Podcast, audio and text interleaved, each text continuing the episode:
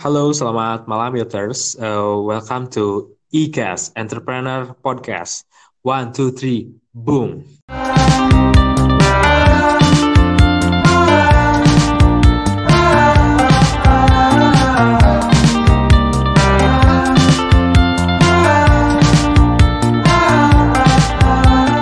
Podcast malam ini bareng gua Rizky dan partner gua Desti. Kali kali ini kita Wah, kedatangan ini siapa sih, Des? Ada kita kedatangan tamu istimewa banget nih. Itu ada Anin dan Papa. Oke, Mantap. dari Alpha Omega Wedding Organizer. Halo, halo, selamat malam, Mantap. Desti Rizky. Halo Anin. Lewat Ya, udara nih ya, kita kenalan ya. Oke. Oh, Gimana boleh dong. Siap, siap. Boleh dong Nin. Kenalan nih. Em, Anin sekarang kuliah di mana, semester berapa, terus kegiatannya apa aja? Boleh dong Oh. spill ke kita. Oke, jadi saat ini, oh ya kenalin sebelumnya nama aku uh, Vincenzi Anindya. Saat ini lagi berkuliah di Universitas Pajajaran. Lagi sibuk-sibuknya nih kuliah online kan ya, lagi pandemi nih nggak bisa kuliah tatap muka. Jadi kuliah online, sibuk juga, ada beberapa kegiatan juga di kampus di Hima. Kebetulan aku jadi bagian uh, kepala wakil kepala divisi di Hima, himpunan mahasiswa Fakultas Hukum juga. Dan itu sih banyaknya juga ngerjain tugas akhir gitu sih sama kuliah-kuliah aja. Dan ini ikut organisasi YOT. Yeah. Wah, sibuk banget nih Kak Andin kayaknya hebat banget. Anak organisasi banget deh pokoknya. Udah semester atas sih masih semangat, masih semangat ya Kak buat organisasi. Wah, Iya, sambil sambil kuliah sih. harus balance ya Kak intinya. Betul. Oke nih Kak Andin, aku mau ngobrol-ngobrol nih sharing-sharing seputar bisnis yang Kak Andin sama Papa eh, merintis ya dari boleh dong Nin em, kita spill-spill nih tentang gimana sih gitu awalnya Anin dan Papa tuh mulai bisnis ini gini. Mulai bisnis VO itu gimana sih gitu.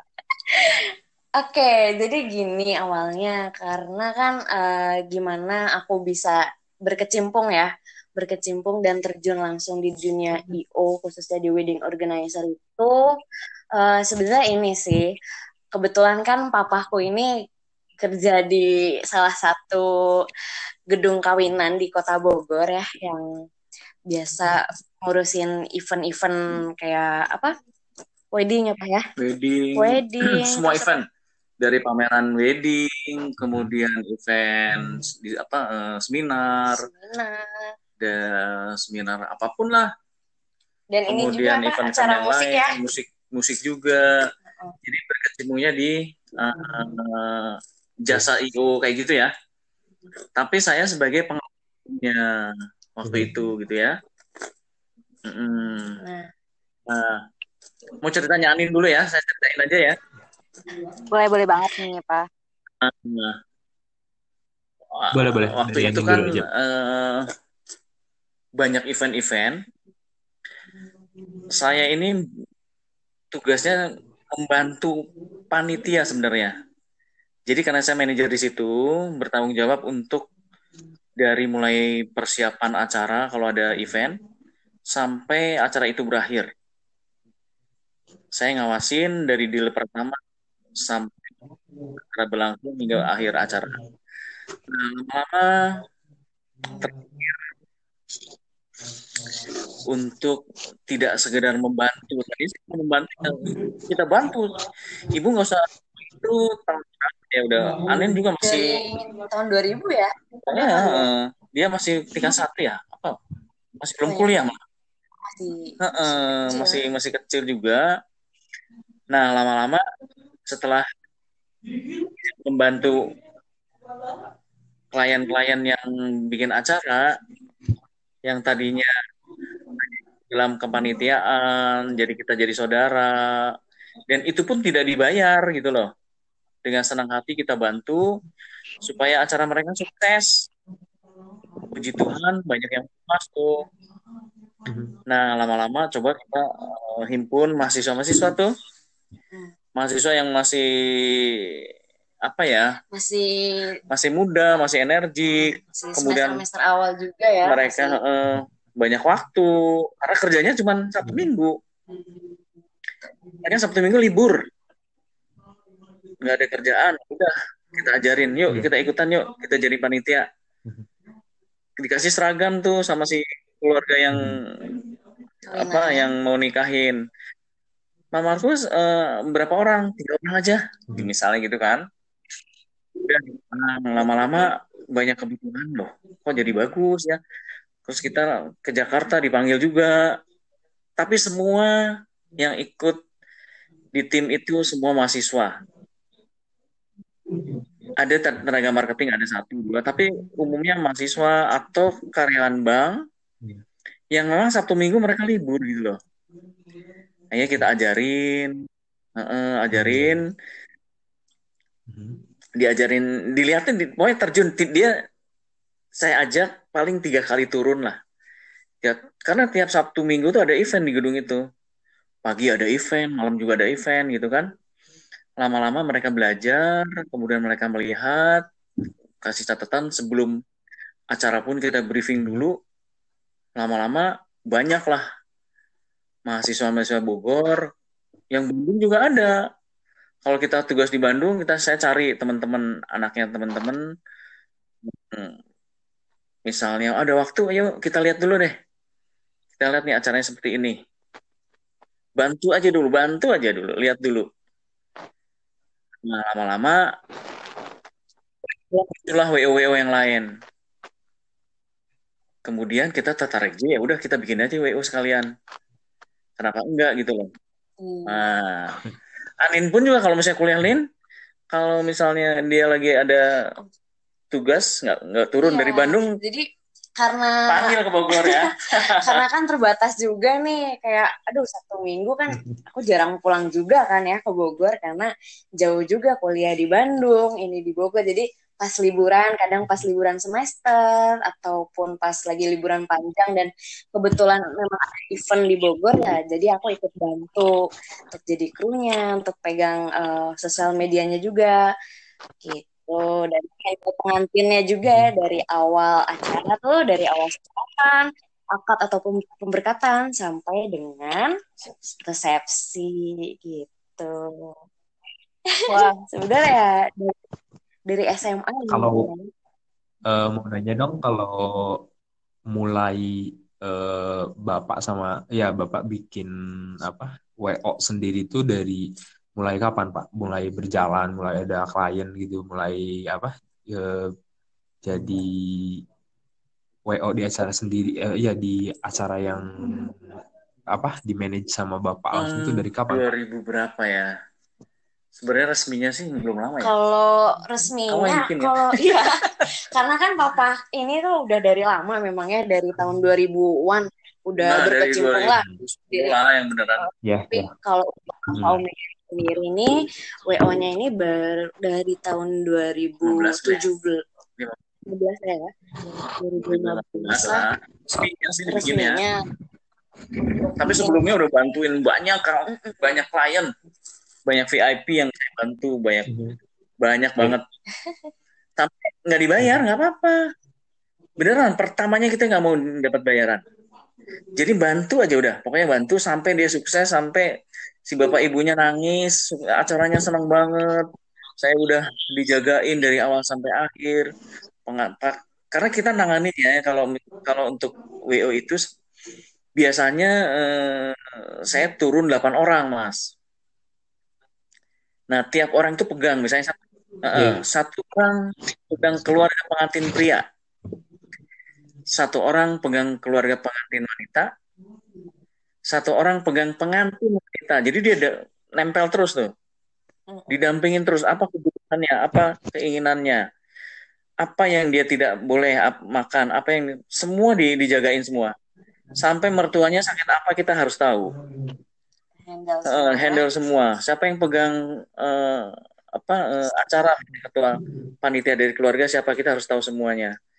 Nah, sejak 2015 itu kita benar-benar uh, tanganin serius gitu loh, Mas.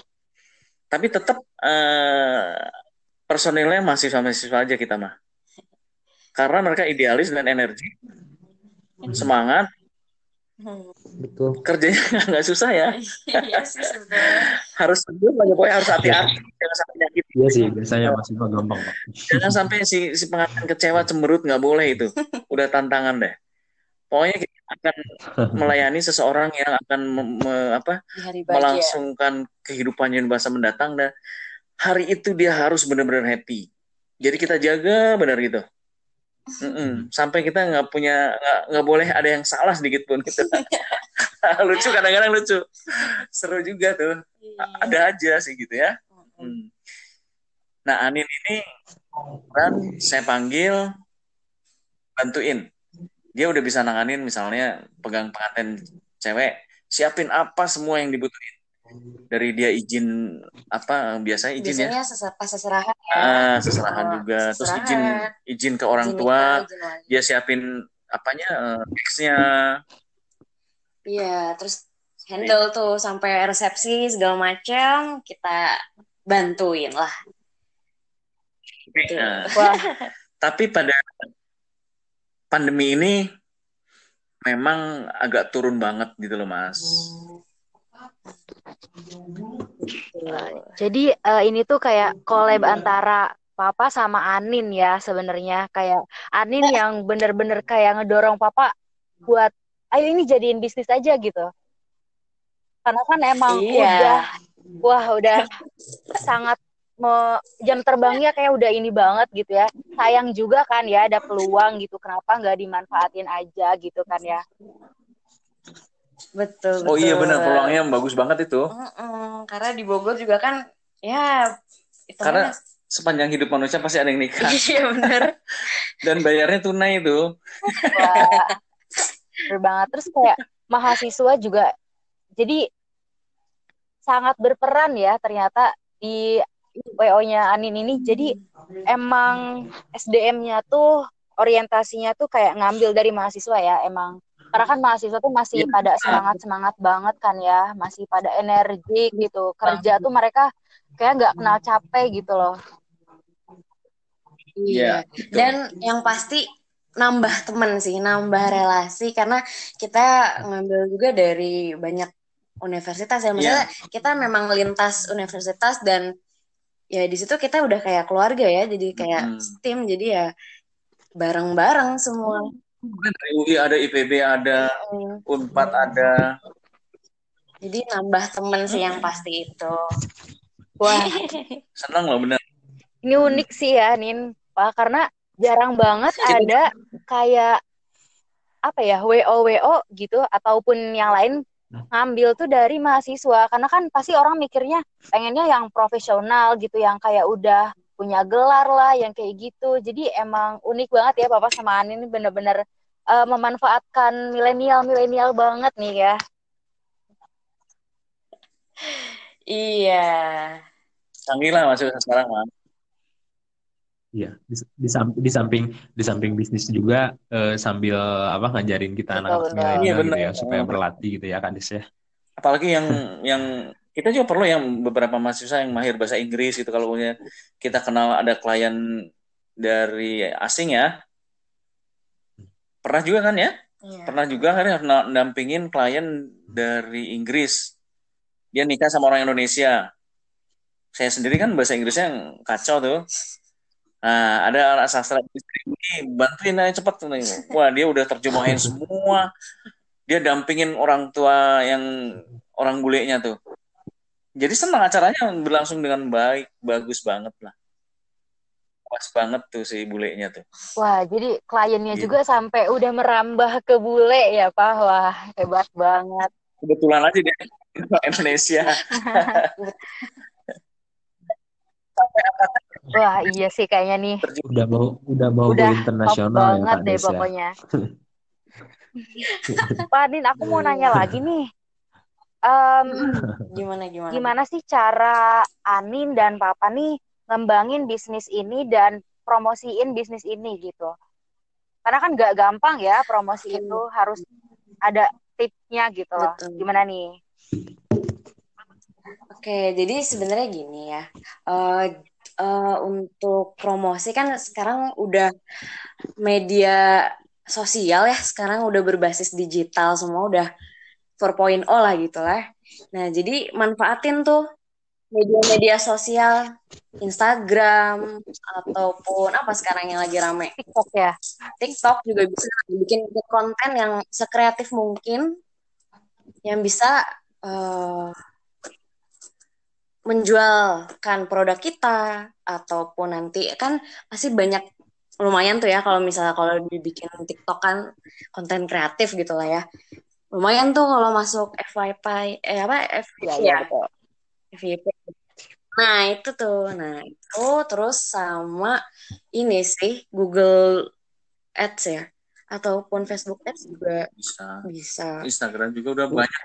Cuman kalau Dan- kalau wedding organizer kan kan unik nih mbak. Jadi bisa gini nih. Misalnya si kakaknya nikah nih ya. Oke nah adiknya kalau kakaknya ditanganin WO dengan baik oleh kita pasti adiknya ngikut dia nggak mau ambil resiko adiknya ada tiga semua ikut kita semua nah sama sampai ke saudara-saudaranya gitu. Jadi jangan pernah me, apa ya, jangan pernah ber- melakukan satu sedikit pun kesalahan ketika kita nanganin satu klien. Karena unik kalau pernikahan ini. Sekarang sih saingan di luar banyak, kita Hmm. jalanin secara medsos. Tapi yang penting adalah pendekatan pribadi dengan keluarga, kemudian libatkan mereka juga dalam satu kepanitiaan misalnya. Jadi mereka ngerti gitu loh. Jadi kita edukasi, nanti teman-temannya juga ah, pakai WO-nya Anin aja. Murah meriah, gampang, baik, nyaman, pengantinnya juga pas. Dan Gitu aja ya. ini sih mungkin kalau untuk eh, wedding organizer kan sekarang banyak juga eh, apa ya? Bukan apa sih? Wedding expo ya. Nah, iya wedding expo itu bisa salah satu cara untuk mempromosikan seperti itu. Jadi eh, di Bogor tuh ada kayak tiap tahunnya tiap Kita bikin wedding Hmm, expo. wedding expo. Nah, itu Kita penyelenggara wedding expo tiap tahun dari tahun Eh. 2005. 2009, sorry. Vendor-vendor baik itu dari catering, dari apa lagi? Wah, Dari catering, catering, dekor, dekor, perias, perias ya. musik, entertain, semua ngumpul di satu tempat, Mm-mm. Mbak. Jadi kita juga dari situ juga bisa apa? Bisa menjual Bisa, kan? bisa Bisa dapat klien. klien dari situ juga. Kita menyelenggarakan wedding expo di Bogor tiap tahun.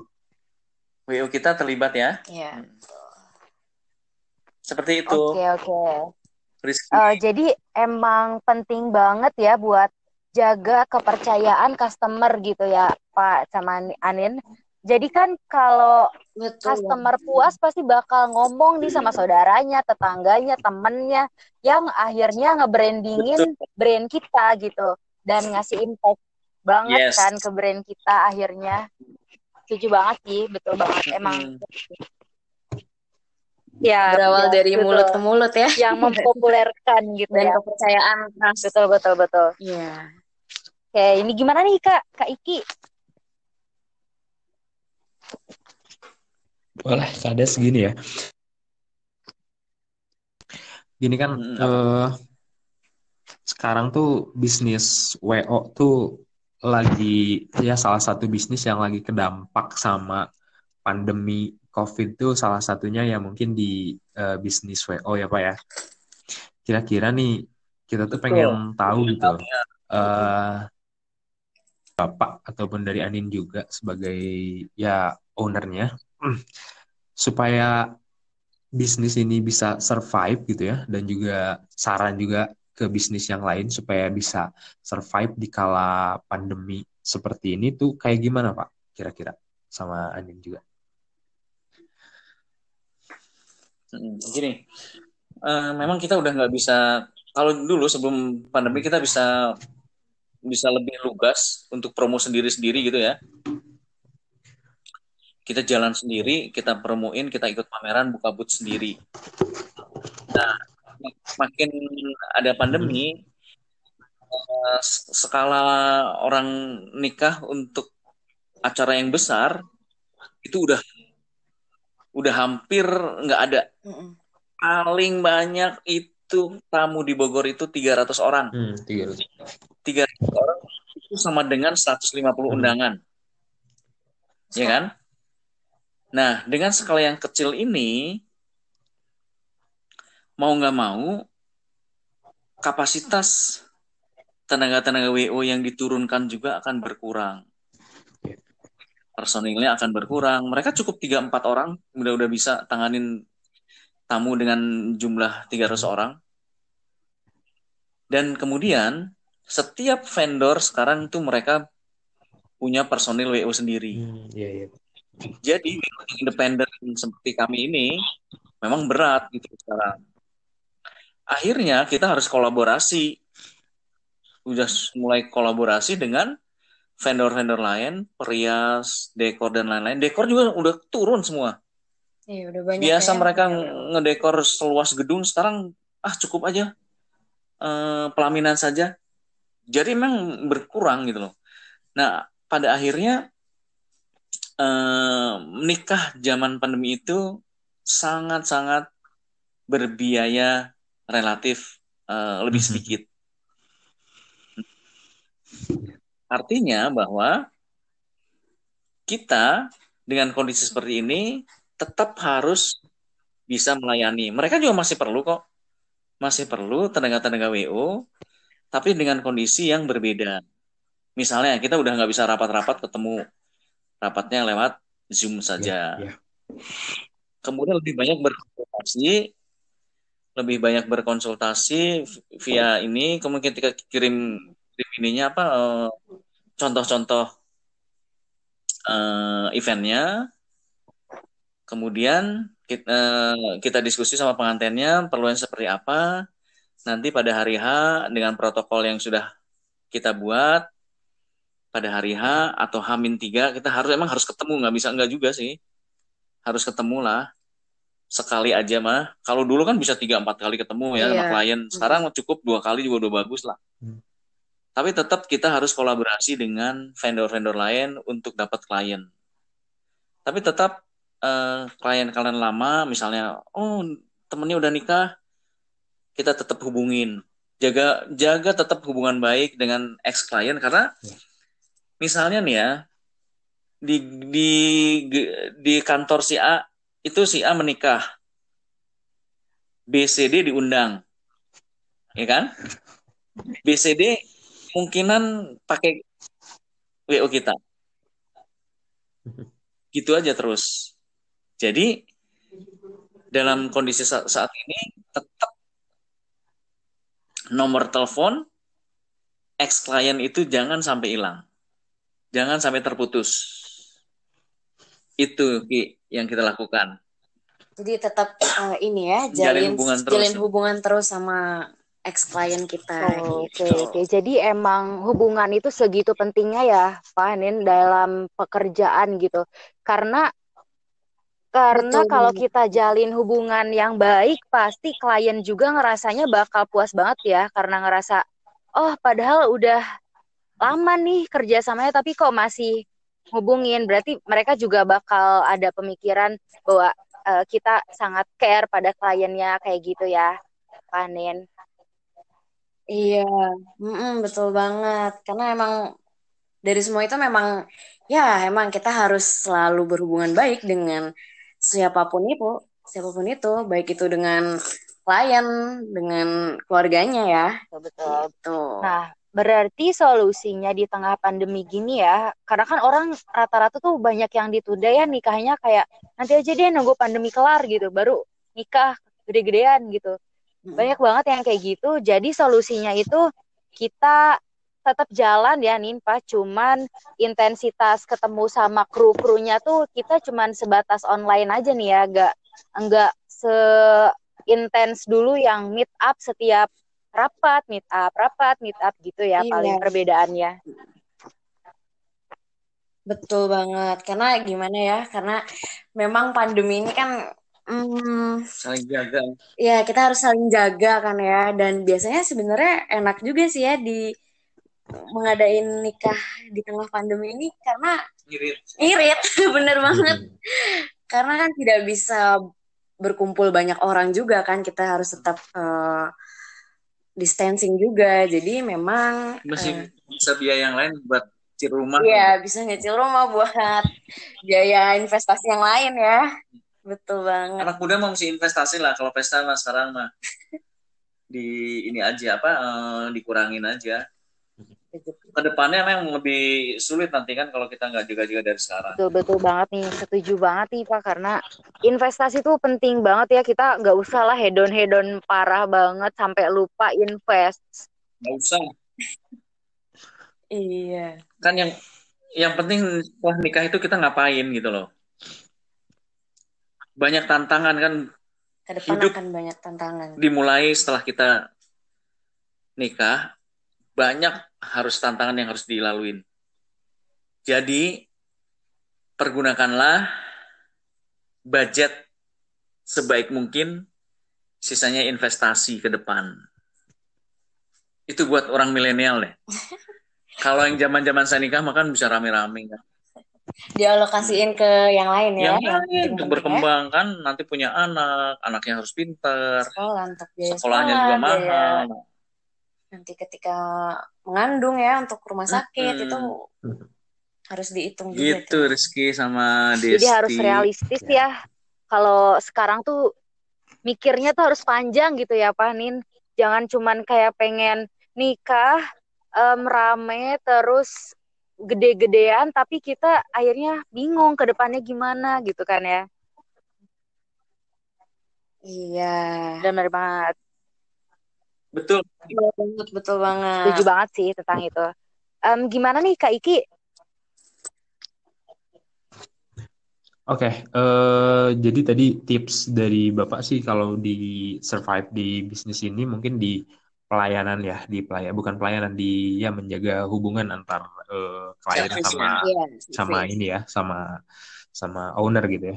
Terus Pak kalau misalkan nih, eh, misalkan eh, kita tuh sampai 2021 tuh belum masih ya belum ditemukan vaksin. Jadi kita masih eh, dalam keadaan normal baru kayak gini gitu ya, nggak kayak normal lama sebelum-sebelumnya. Nah itu kira-kira eh, supaya tetap bertahan, supaya tetap eh, bisa saingan sama yang lain, yang dilakuin sama eh, apa owner bisnis WO itu kira-kira di apa Pak? Apakah di inovasi, apakah di pelayanannya, apa di apanya Pak? Kira-kira menurut Bapak sama Anin? kalau saya emang ya nomor satu kan tetap kita di servis lah nggak bisa dibohongin lah karena jasa itu kan menangnya bagaimana kita melayani sebaik mungkin melebihi eh, ekspektasi si klien biasanya kan gitu kan. Dan kita nggak akan takut kalau saya gitu loh. Oke? Nah eh, supaya bisa bertahan gimana? Dalam kondisi pandemi saat ini gitu kan. Nah tetap eh, jaringan itu harus tetap kita pelihara jaringan yang ada jaringan klien itu harus tetap kita pelihara. Perlebar juga tetap jaringan dengan vendor karena nggak bisa lepas udah nggak bisa lepas sama vendor-vendor yang lain.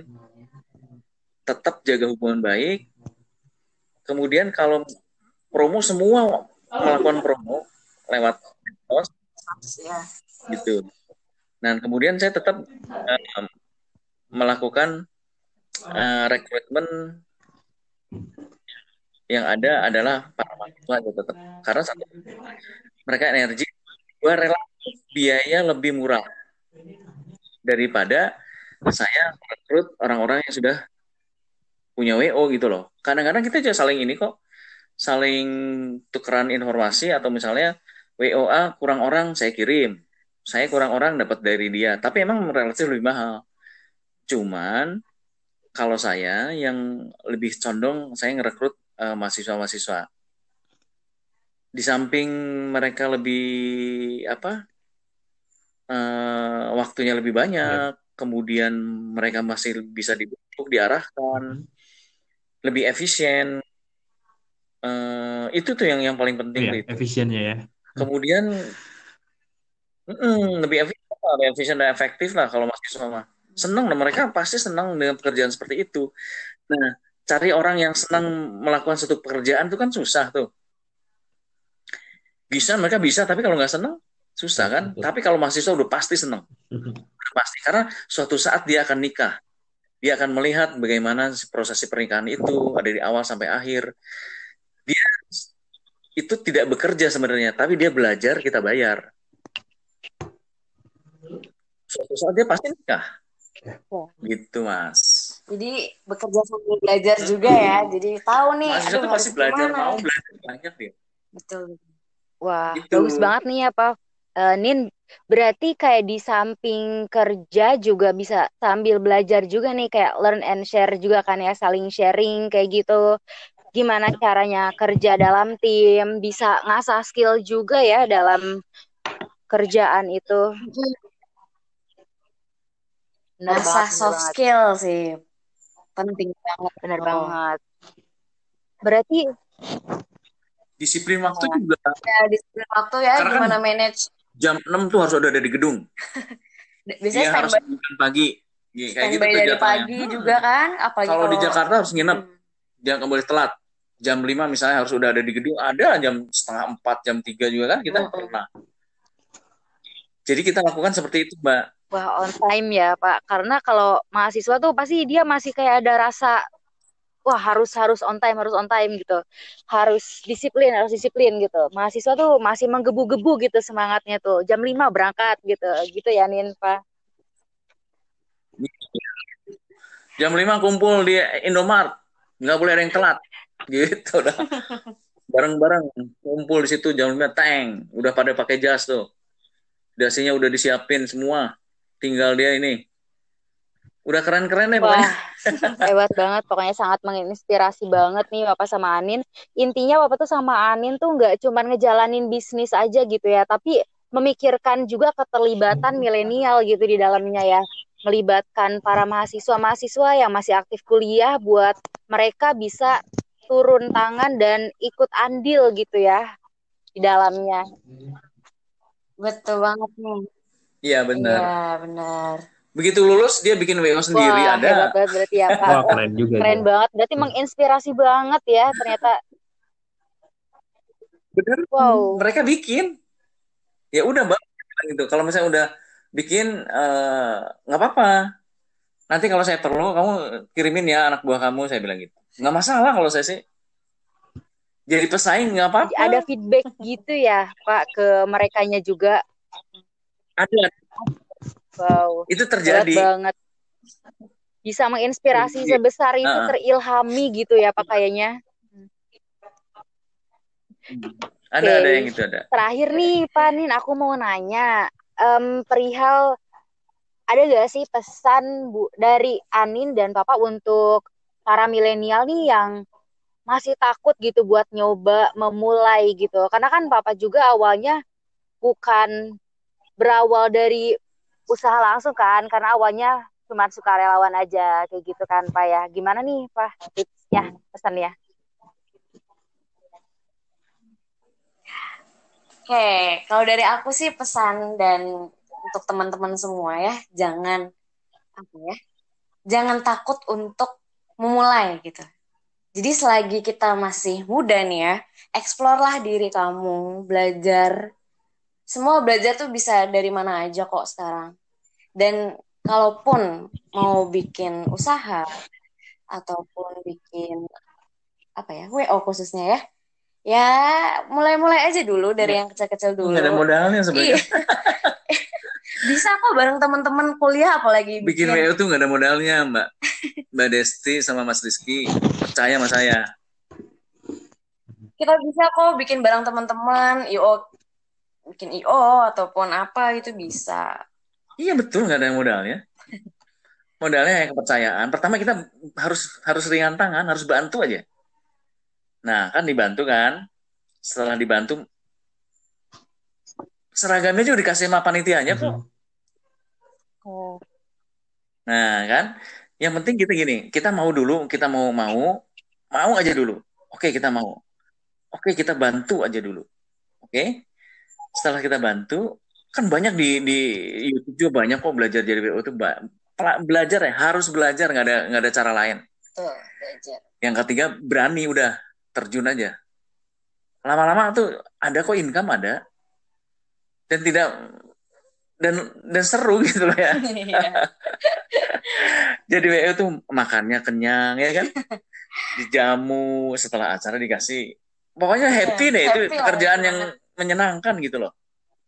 Jadi jangan takut. Kadang-kadang kan oh, takutnya susah-susah. Awalnya takut. Dua tiga kali turun saya jamin bisa semua orang bisa.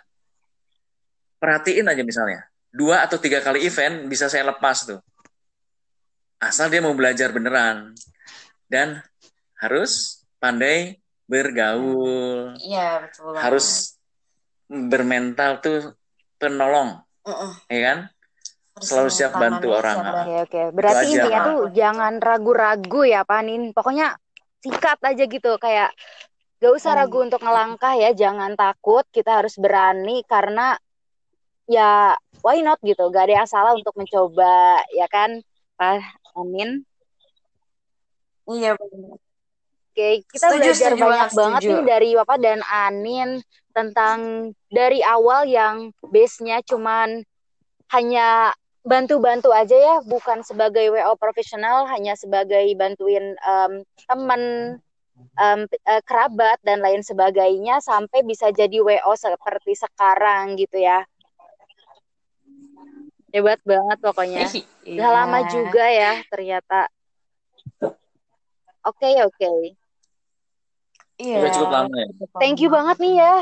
Anin dan Papa udah luangin waktunya Masih. buat sharing-sharing tentang uh, bisnis WO-nya ya dari Alpha Omega Wedding Organizer dan IG-nya Alpha Omega underscore WO nanti bakal di-mention di caption. Oke, okay? jangan lupa follow IG-nya. Oke. Okay.